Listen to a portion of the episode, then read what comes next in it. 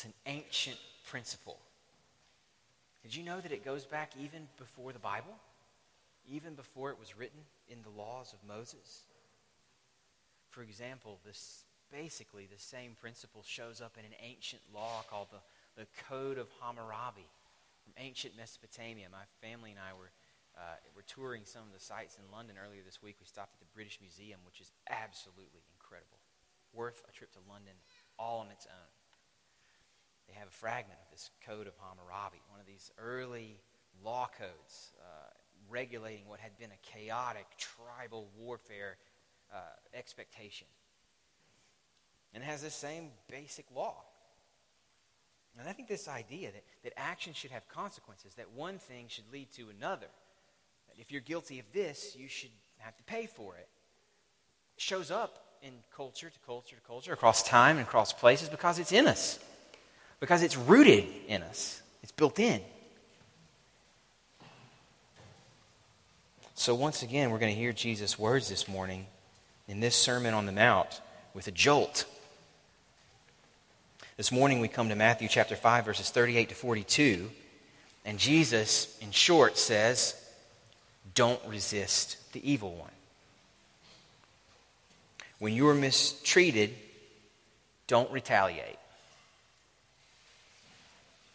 What can he mean? Wouldn't that be dangerous if we obeyed him? If every time we confronted evil or someone mistreating us or others, we did nothing? If we just kept on taking it? Wouldn't that be dangerous for us? Dangerous for society, even? Maybe even dangerous to the offender? To just keep enabling them? What can Jesus mean? This morning, I want us to walk through this text together to think about how Jesus' words challenge us first to try to peel back some of the layers of difference between the culture in which Jesus spoke these words and our own that can keep us from recognizing what he's actually saying. We want, we want to make sure the challenge is clear first. And then we want to look at how Jesus' words help us. How we can take what he said and drill it in to what we're facing today. I want to begin by reading this short passage. Would you please stand with me in honor of God's word while I do that? I'm going to read from Matthew 5 38 to 42. Here's what Jesus says You have heard that it was said, an eye for an eye, and a tooth for a tooth. But I say to you, do not resist the one who is evil. But if anyone slaps you on the right cheek, turn to him the other also. And if anyone would sue you, and take your tunic. Let him have your cloak as well. And if anyone forces you to go one mile, go with him two miles. Give to the one who begs from you, and do not refuse the one who would borrow from you. This is God's word. You can be seated. Maybe you noticed while we were reading that that after Jesus states this principle I say to you, do not resist the one who is evil. He gives us four examples that unpack what he means. We're going to spend most of the time under this, this challenge section, walking through this example by example. The examples are the key. But before we even get to the examples, I think I need to remind you of something. If you've been here in the last few weeks, you probably already remember. Jesus is here continuing a series of examples of a much bigger principle. He said at the beginning of this section of his sermon that if you want to be in my kingdom, you're going to have to have a righteousness that's greater than that of the Pharisees. And that's saying a lot because in this day, everybody thought the Pharisees were about as righteous as you could be. That's what it meant to be a Pharisee. It meant to be a scrupulous lawkeeper, somebody who defined themselves positively and against others based on how good they were at keeping the letter of the law. Jesus says, their righteousness isn't enough if you want to be with me. And then he gives us all these examples of what he means. Our passage this morning is another example. What you've seen, if you've been here the last few weeks, is that in each example Jesus gives, what he's showing about the Pharisees' righteousness is that it's a surface level righteousness only. They were only interested in keeping to the rules so that they could actually use those rules to get what they really wanted. They didn't get pleasure from obeying God. They used laws that God had given to try to get as much as they possibly could for themselves. So rather than trying to embrace the laws fully, they tried to figure out how can I obey this law, but then still do what I really want to do anyway. So, for example, he, he told them, You've heard that it was said, You shall not commit adultery. But I say to you, anyone who looks on a woman with lust is guilty of adultery. Implicit in that is a pushback on the Pharisees who thought, as long as I'm not sleeping around, then I can look and lust wherever I want. I'm free to do that. The law doesn't prohibit it. Or last week, passage that Shaka unpacked, the oaths. He says, Don't take an oath, but let your yes be yes and your no be no. Well, the Pharisees had worked out this system where as long as I'm not taking an oath while I'm looking at Jerusalem, then I can take an oath and, uh, and, then, and then actually not fulfill it. And the whole oath will just be a cover for me getting what I really want. They're gaming the system. They don't want to obey, they want to get ahead. Jesus is saying, In my kingdom, righteousness never looks like that. He's not setting aside these laws, he's putting them in their proper context. And in this context, the law that he brings up, the eye for an eye and tooth for a tooth command, this law was never meant to justify vengeance. It was given to restrain vengeance. In the ancient world, in this tribal context, when somebody did something to you, you didn't just do to them what had been done to you, you used that as a pretext for wiping them out. These laws were about holding you back on what you could legitimately do when someone mistreated you making sure that the punishment fits the crime, that you don't use it as an excuse to sort of get, get whatever you want from them. These, this law was given not to individual people in Israel, but to the judges who'd be mediators between people. As they came and, and complained about what had been done to them, the judge would try to figure out something that made sense something that was balanced to prevent the person who was wrong from just going crazy and wiping out the whole family of the person who had done something wrong to him. Does that make sense? That was what the law was for. The Pharisees had taken it, though, and turned it not into something that restrains vengeance, but something that justifies vengeance. They'd taken this law and used it as an excuse to get theirs. So I think this backdrop will help us understand what Jesus is getting at in each of the four examples that he used. And, and, and it helps us to see how he wants to challenge us this morning. I'm going to walk through the examples, but here's what you're going to see in each one of them. It's not that Jesus is setting aside this law of equal treatment. It's not like he's saying justice doesn't matter. The law is fine, makes sense, is better than what was happening before this law showed up. It's not that the law should be set aside. It's that Jesus' followers don't need to use it. He's saying that his followers don't have to go there. The law is legitimate, but in his kingdom, other values matter more. What we're going to see in each one of these examples is this in place of vengeance and self protection, Jesus' followers respond with grace and self giving love. In his kingdom, other values matter even more than justice. In place of vengeance and self protection, Jesus' followers respond with grace and self giving love. Now, I want to show you this from each one of Jesus' examples. We're going to hit them quick. I think it'll make sense once you see it. The first one is probably the most familiar. If anyone slaps you on the right cheek, this is in verse 39, turn to him the other also. The key to knowing what Jesus is saying here is, is, is that in Matthew, he includes this right cheek reference. Not that's not random. That's not just an interesting detail to make things seem more vivid and lifelike. In this culture, to be hit on the right cheek, where most people were right handed, would mean that you took a backhand blow to the face. And in this culture, that was, a, that was not just to hurt somebody, it was loaded with symbolic significance. It was an insult. It was one of the most awful insults that you could give somebody. Like in the medieval times, slapping somebody in the face with the gloves, right? Oh, you slapped me with the gloves? What time is the duel? It's similar to that.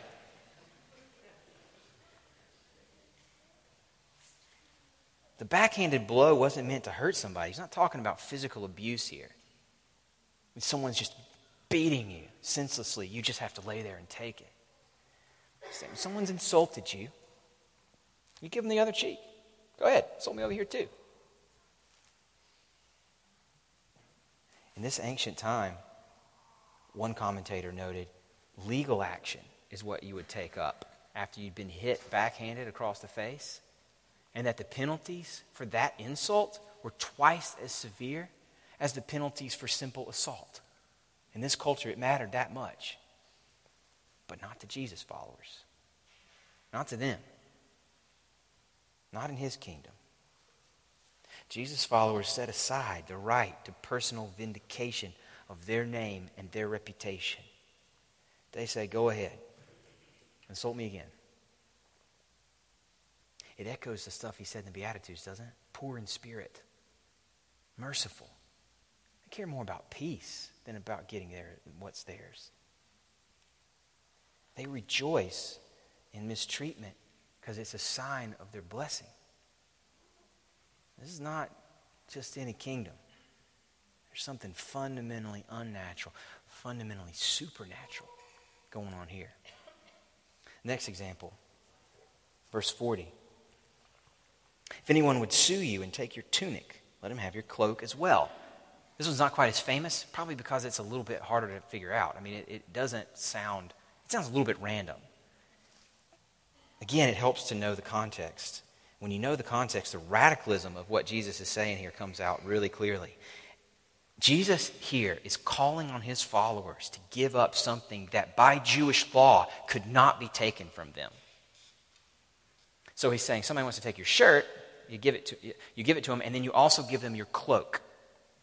He's, he's alluding to a law that's recorded in both in Exodus 22 and in Deuteronomy 24 that makes the outer cloak that Jesus is talking about an inalienable right. You see, in that culture, the outer cloak could be the difference between life and death. Especially for someone who was poor, this cloak was their protection from the elements when they slept outside.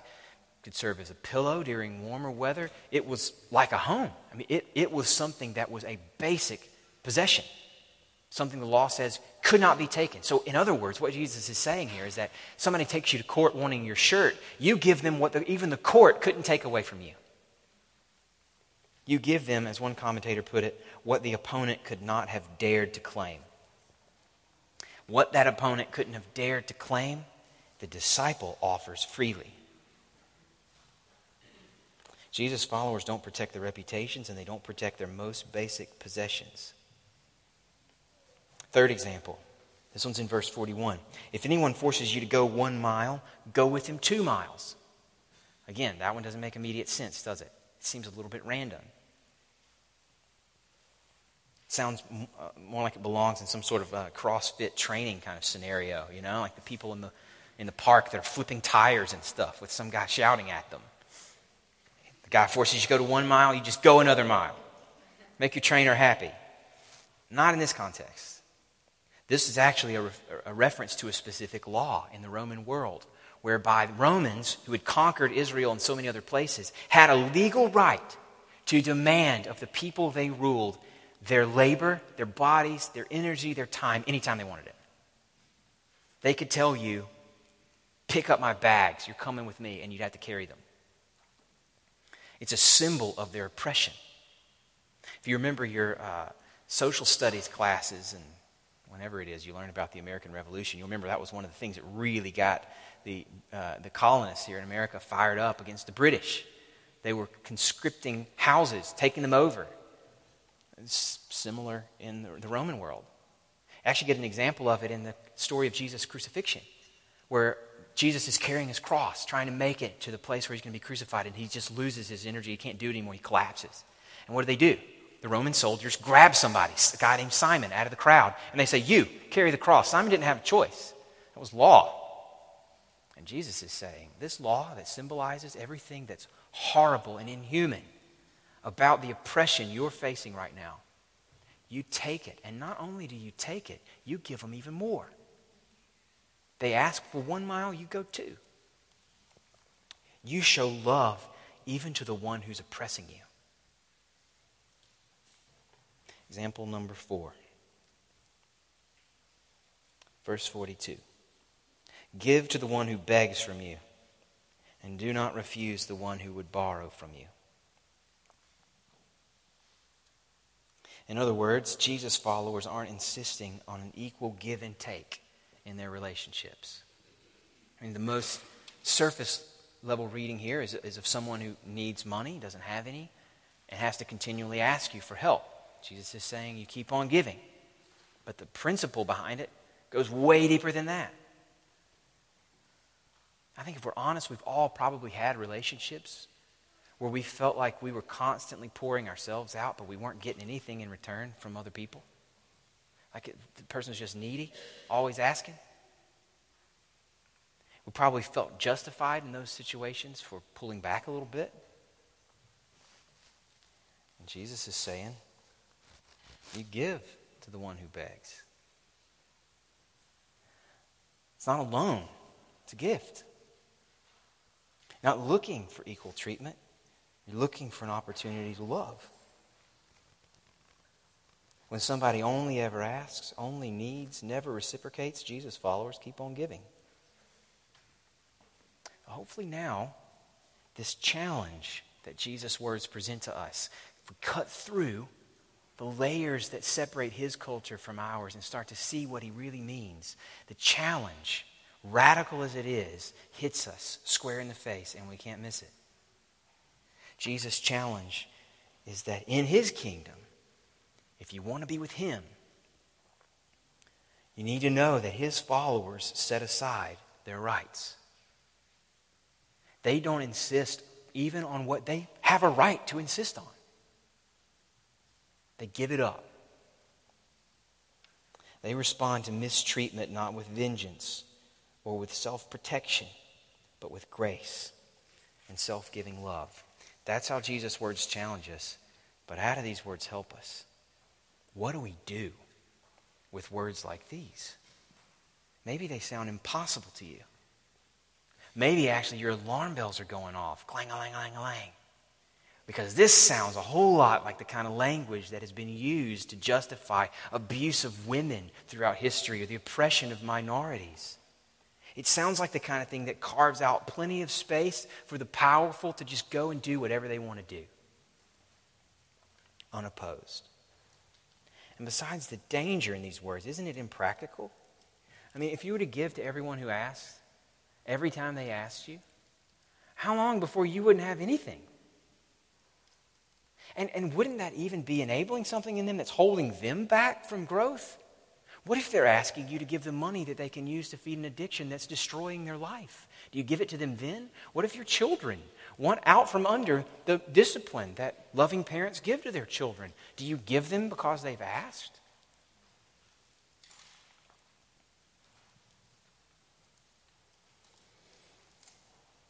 I'll come back around to these questions a little bit in a bit, but I want to focus with the little bit of time we've got left more on not on what these words can't mean, but on what these words must mean for us if we want to follow Jesus. I think there are legitimate things that these words just can't mean and be squared up with both with experience and with other things the Bible says. I want to focus on what these words have to mean for us if we want to follow Jesus. What do they, how do they help us? And I want to quickly show you three ways. Three ways these words help us, what they provide us, they show us. Here's the first one Jesus' words help us here because they give us a test of what sort of person you are right now. A test of character, if you will, a barometer. Is your first instinct when you hear Jesus' words here to figure out how this text doesn't apply to you? To figure out what it, what it doesn't really mean? Or are you first looking for how you can obey it?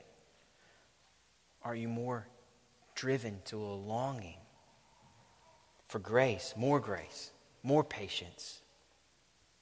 Are you convicted by how quickly your heart turns to retaliation and self protection?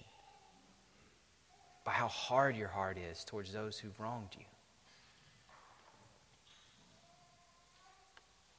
That's a genuine question. I'd encourage you to ask this in groups. If you're in a small group here, this would be a wonderful question to take to your group and to ask together. What is my default reaction to this passage? Am I looking to get out from under its challenge, or am I looking to pursue its direction for my life? I like the way one commentator, a guy named R.T. France, puts this. He, he acknowledges that Jesus' words here, like in several other places in Matthew, are a little bit hyperbolic. Jesus is using extreme language to shake you up. But here's what the commentator says. In, instead, though, of dismissing Jesus' teaching as starry eyed utopianism, a proper response to this challenging section is to ask in what practical ways Jesus' radical principles can be set to work in our very different world. Think of these words as a test and let them land on you. Let, let them soak in. There's a second way that these words help us. Second thing that they show us. These words give us a window into the character of Jesus.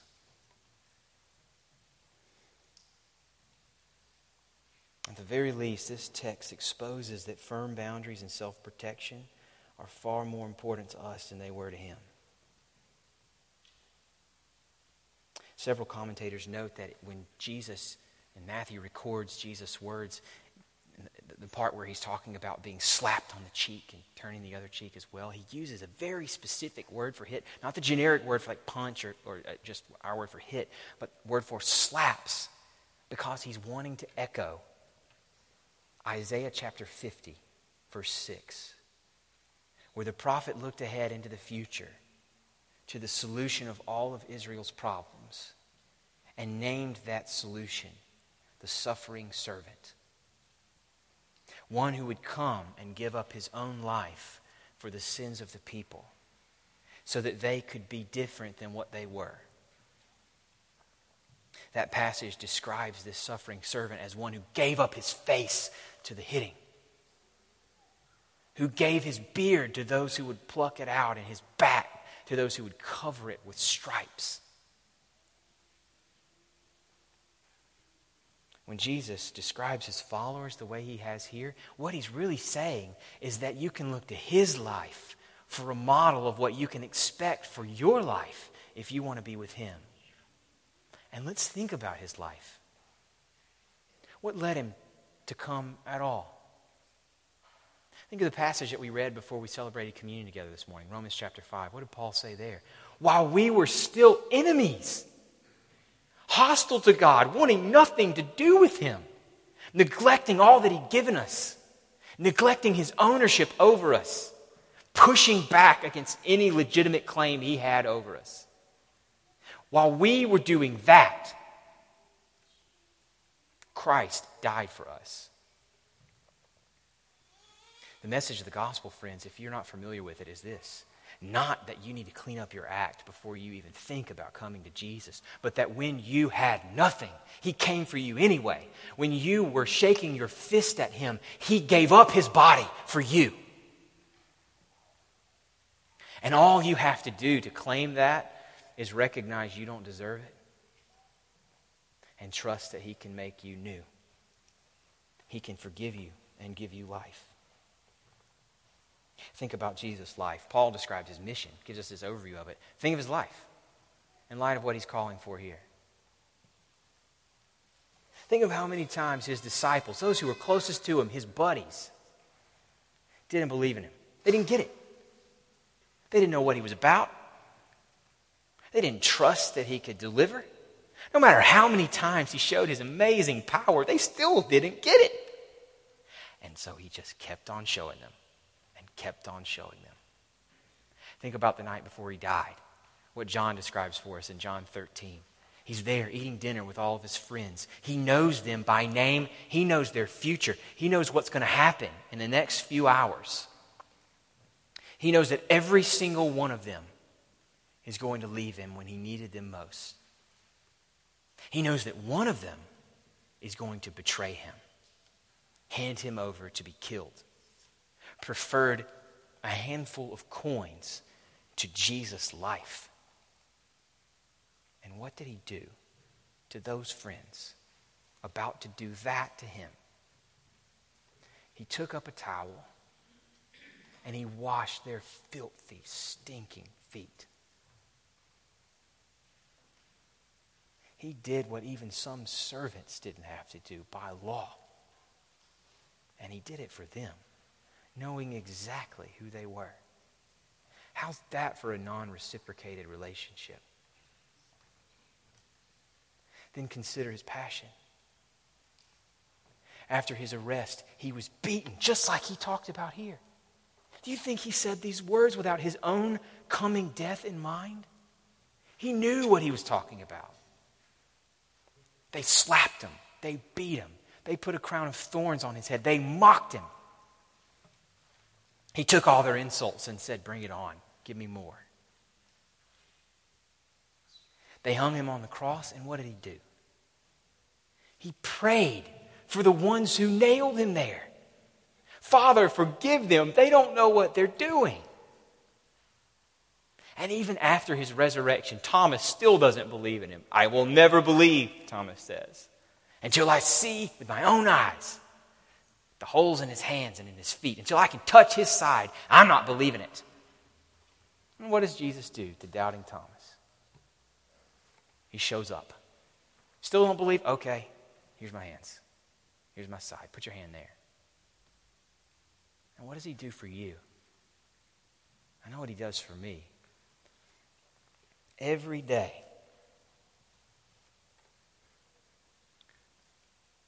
In every good thing I've ever done, I expect to be praised for it. I want credit for it. Have you ever done anything good that you didn't seek approval or acknowledgement of? And yet, have you ever done anything good that He didn't give you the power to do in the first place? Have you ever had a breath, much less a meal or a job or a house or anything else that didn't come as His gift? And yet, have you ever had a day without anxiety, worrying whether He's trustworthy with your future? Every day, we ask Him to go another mile. And every day, he just keeps showing up, keeps offering grace, keeps giving us more. What he's demanding here may be radical, friends, but it is nothing he hasn't done, nothing he isn't doing for you today and every day.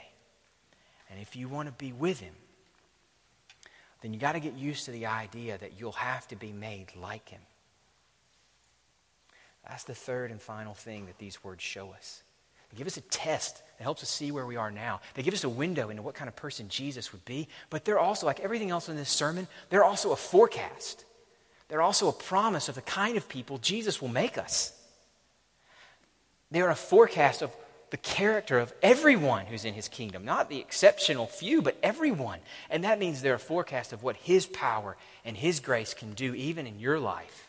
If you want to be with him, you got to get used to the idea that you will be made like him. And that will mean loving others even when you're mistreated. Now, to return to some of those hard questions from before,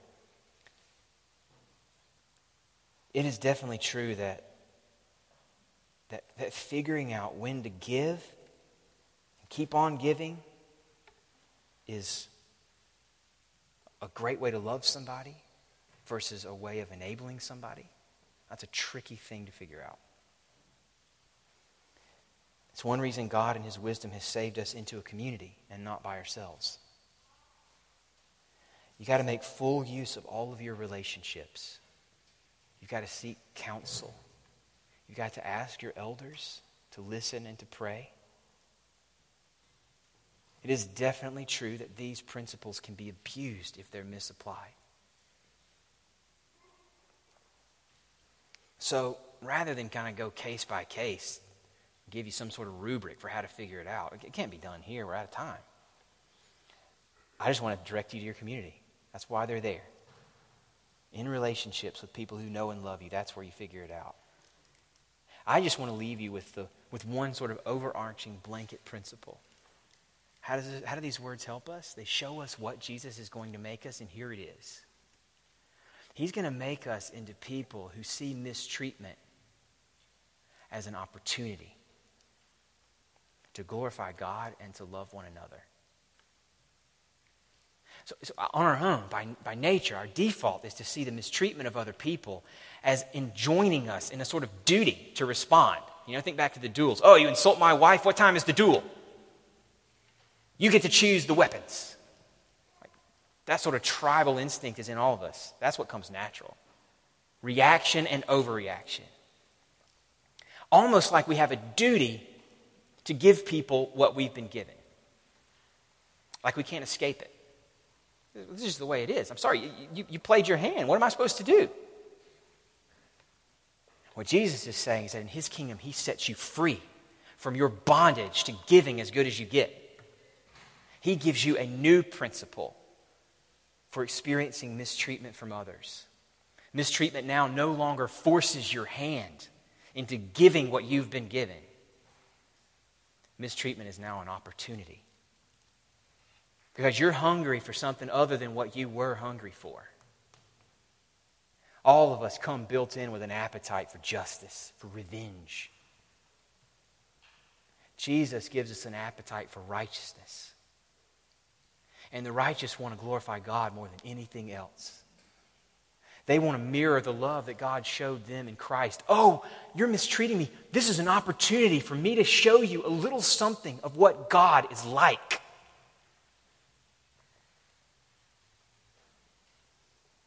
They know that righteousness, that all of the law is fulfilled in a love for God with everything that you are and in a love for others, like you love yourself. Your mistreatment of me, oh, this is an opportunity for me to help you be different than what you are, to love you towards another way.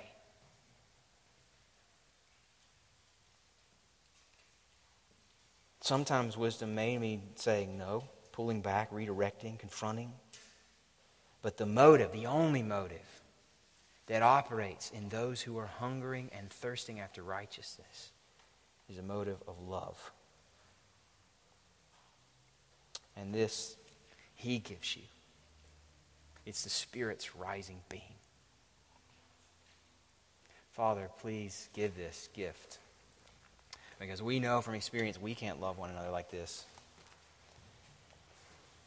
We want to be a community where relationships aren't over just because mistreatment has come into them. Or some other power is at work that is beautiful to those who are watching us. We want to give you glory in the way that we interact with each other, especially when relationships are hard. And we don't have the power for that. So we pray to you for the fruit of your Spirit. Build us up. Give us what we need, we pray in Jesus' name. Amen.